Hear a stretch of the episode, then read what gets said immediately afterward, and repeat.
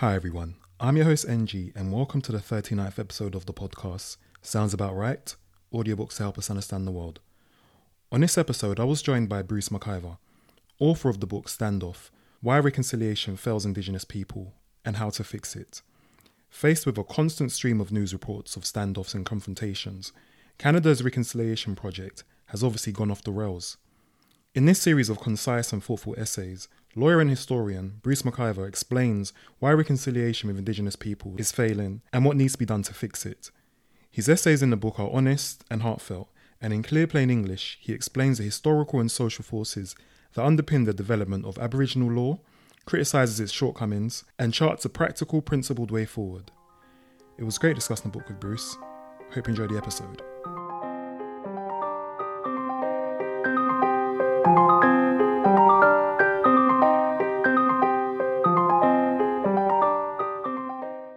So you're a lawyer by trade. However, the subject matter of this book, if it's fair for me to say, is something which matters deeply to you on a personal level.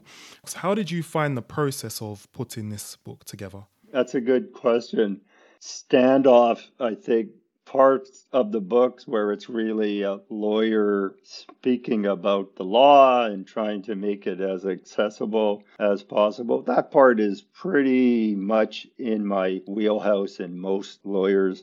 The parts where I get into my own personal family stories and my own personal experiences doing this work, that's a lot more difficult. It's difficult to write those pieces. It's hard work, but I think what I've learned from my clients across the country is that you have to do that hard work to meaningfully engage in this work.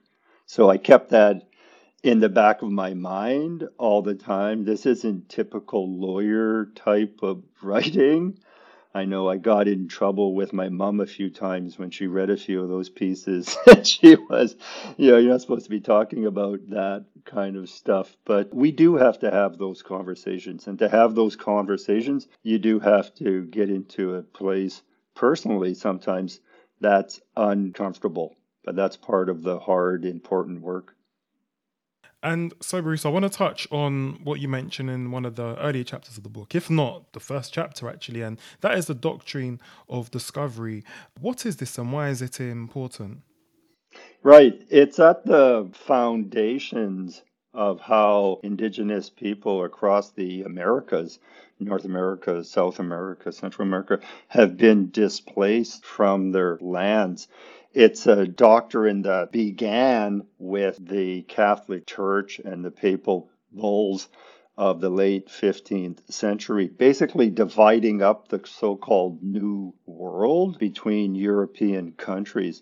And it's based on this racist principle that if so called civilized nations from Europe show up on indigenous lands, they have the right to acquire an interest in those lands and usurp, displace indigenous sovereignty over those lands. So it began in that way. It's based on the idea that indigenous people of the so called Americas were not civilized and so did not have a right to their lands. And then it became the informative view of the world that the U.S. Supreme Court adopted in the 1820s and 30s trying to explain how did the colonizing countries gain an interest in indigenous lands. And so that's where the formal legal doctrine comes from. It began with the US Supreme Court informed by that long history of colonization supported by the Catholic Church. And even Canadian private property rights are based on the doctrine of discovery, aren't they? This is what I explain in Standoff and talk about making people feel uncomfortable when I have these conversations with non Indigenous people in Canada. One of the things that I like to do is I like to wait till they get their property assessments. And a lot of them, particularly if you live like I do in Vancouver, property values are going up all the time. And I point out to them, you realize that that's based on a fundamental lie, right? Like whoever authorized gave the government the right to ensure that you have an interest in that property. It's all based on this fundamental lie that colonizers can just show up and acquire an interest in the land. And that's been the reality. And those interests in lands have been given out by colonizing governments and then individuals buy and sell, and over the years, the value has increased exponentially. But the fundamental lie is still how did that occur in the first place? And how did the governments manage to ignore the indigenous interest in the land?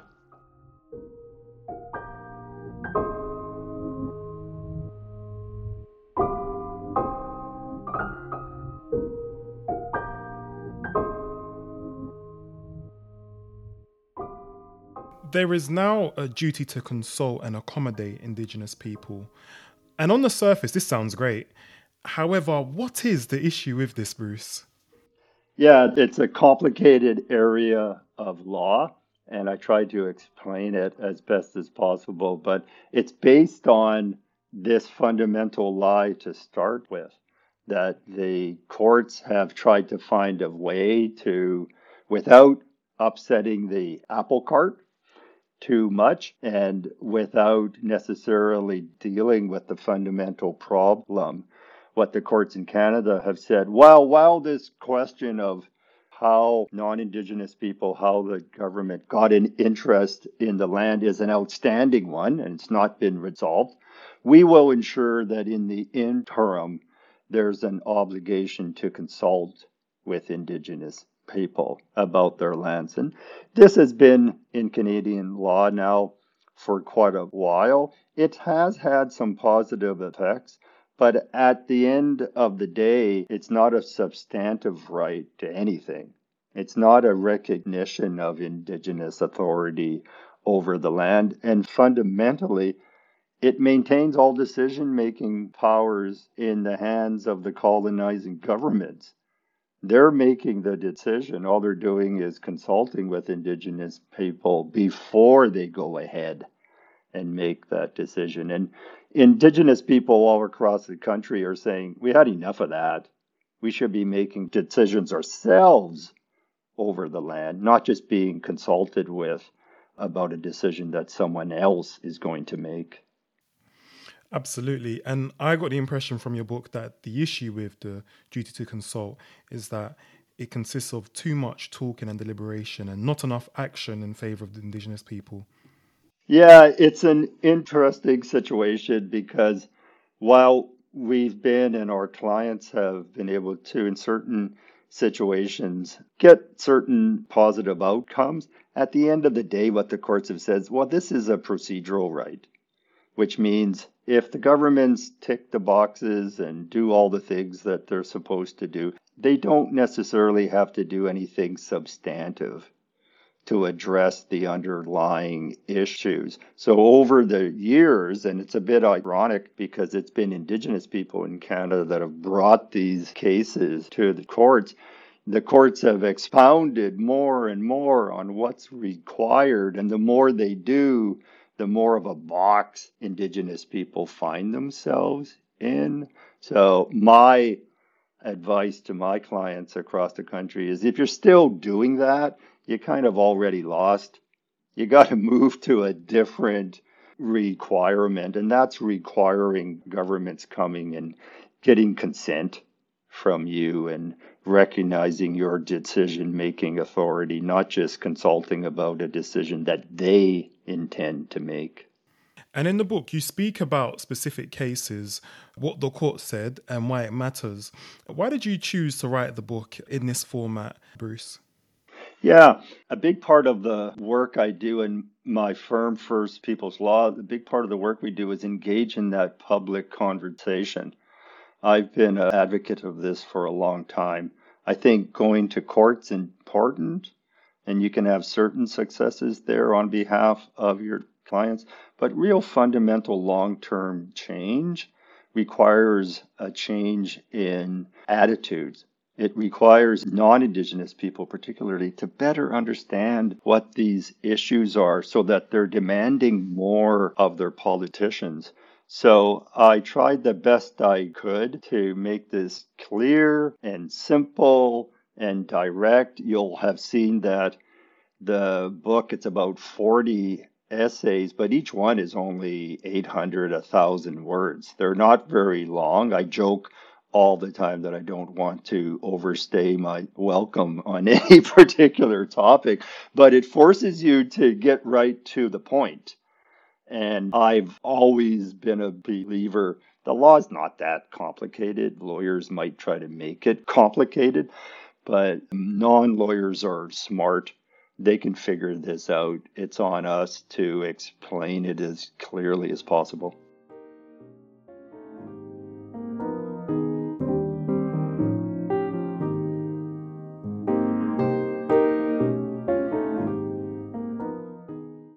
To touch on Daniels decision and its importance because I feel as though that was a very important part in the book in understanding standoff. Would you mind touching on that, Bruce?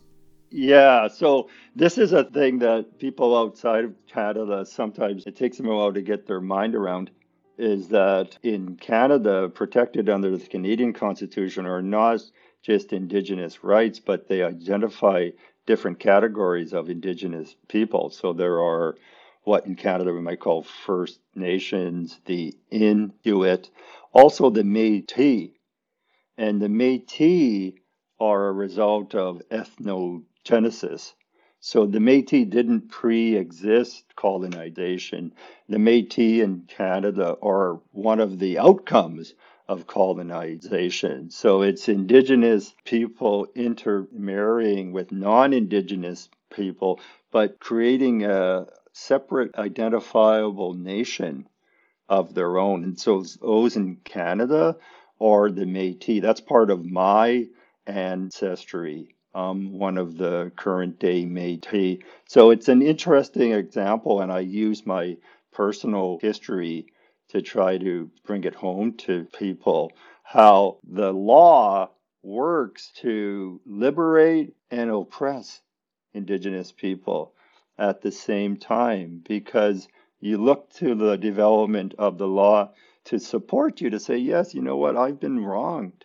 My ancestors were wrong. That's how I became a lawyer in a roundabout way. My Metis ancestors were denied the land they were promised, and we had to move into some really unproductive lands where there was mainly swamps and rocks and I picked a lot of rocks when I was a kid. And one day I realized there was no end to these rocks. I needed to find something else to do.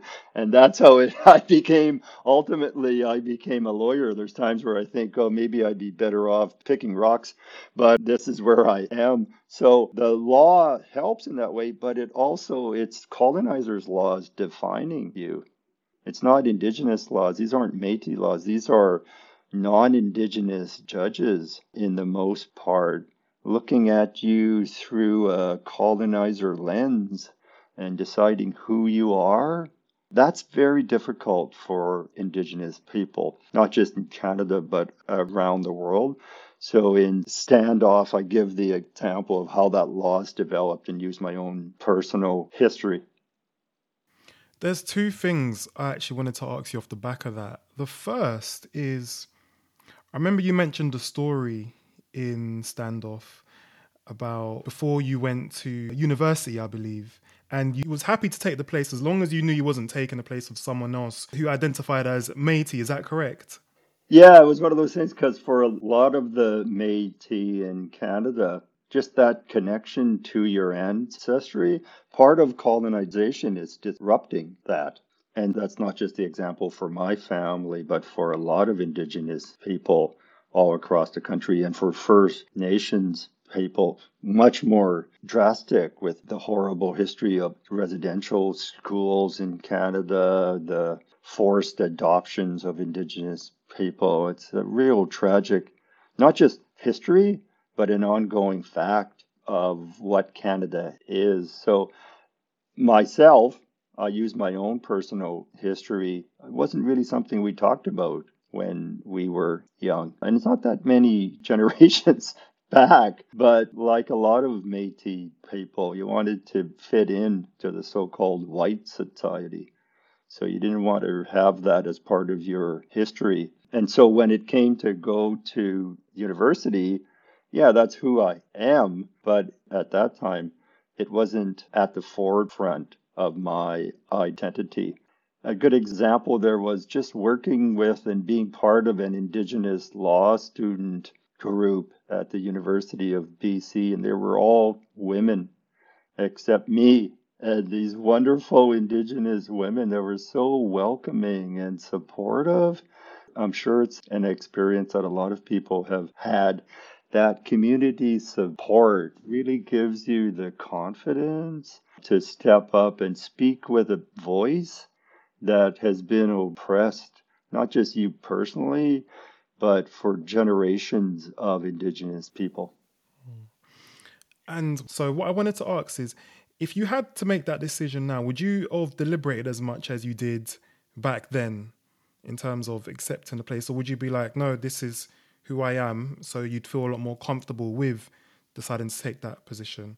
Right. I think I'd go through the same process because it's really important. Indigenous people aren't all the same, and I'm not visibly Indigenous. And so my life experience, my lived experiences are just qualitatively different from so many of my friends, family members, clients who are visibly Indigenous. The racism that they've experienced, the intergenerational trauma, it's not some part of my lived experience. And so it's really important to be aware of that at the same time that, as I write about in the book, I have responsibility to my Metis ancestors. I can't disown them. I have responsibility to my children for the future because if you allow yourself to be silenced, the colonizers win they win. You don't exist anymore. So you have to keep that in mind, I think. But at the same time, you have to recognize I have had a lot of advantages because I don't look indigenous. I look like any other white male walking around. And so I think it's really important to balance those two sides of who you are. So, Bruce, what is the complex relationship between Canadian law and Indigenous identity? I know it's a big question, isn't it? But if you're able to answer that. I put myself out there to try to answer these things. My the book that I'm working on now is called Indigenous Rights in One Minute. So I'm trying to answer a lot of these types of questions in short and succinct as possible. So the issue here, I think, is that so much of Indigenous identity in Canada has developed around and been circumscribed by the development of colonizers' laws. So, whether it's First Nation people, and it's complicated in Canada, they register in Canada as part of a federal piece of legislation. So, you become a status Indian defined by the federal government, or whether it's Metis people, like I say, that are defined through the courts. So you have that overlaid on top, and then what you have is indigenous people themselves trying to define themselves through their own laws, through their own traditions. And so this is really part of the process at play now in Canada is that indigenous people are coming back. I was just working today with a client developing their own citizenship law. Not about the colonizers, how they develop it at all, just how would they use their own traditions? How did they figure out for themselves who was part of their nation? So that's exciting work. It's really empowering work, but it's going to take a long time to make that transition.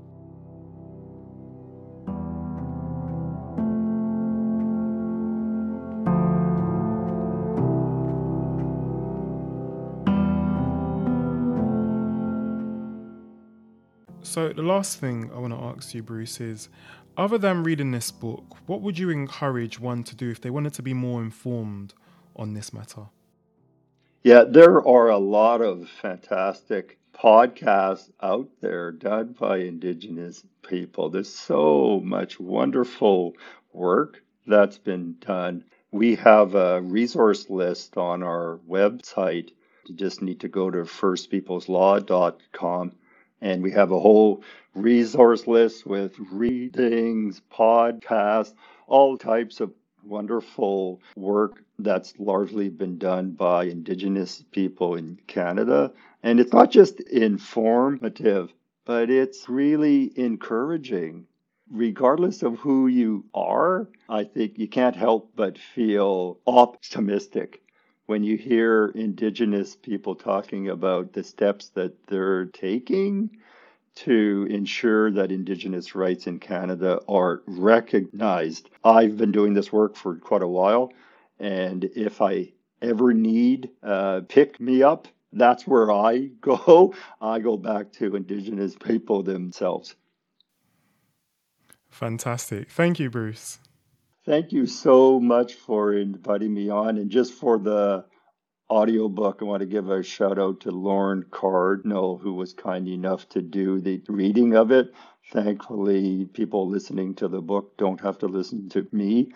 Lorne's voice is fantastic, and I really am grateful that he read and recorded the book. Thank you.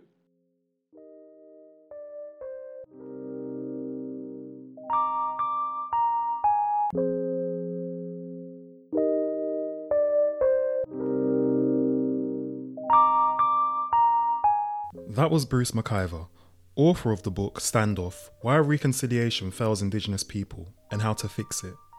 The book and audiobook is available now, which I do recommend you to pick up and read or to give a listen to. A big thank you to Bruce for coming on the podcast, and thank you for listening to this episode. If you enjoyed this episode, please rate the podcast and check out some of the previous ones if you haven't done already. And until then, I'll catch you on the next.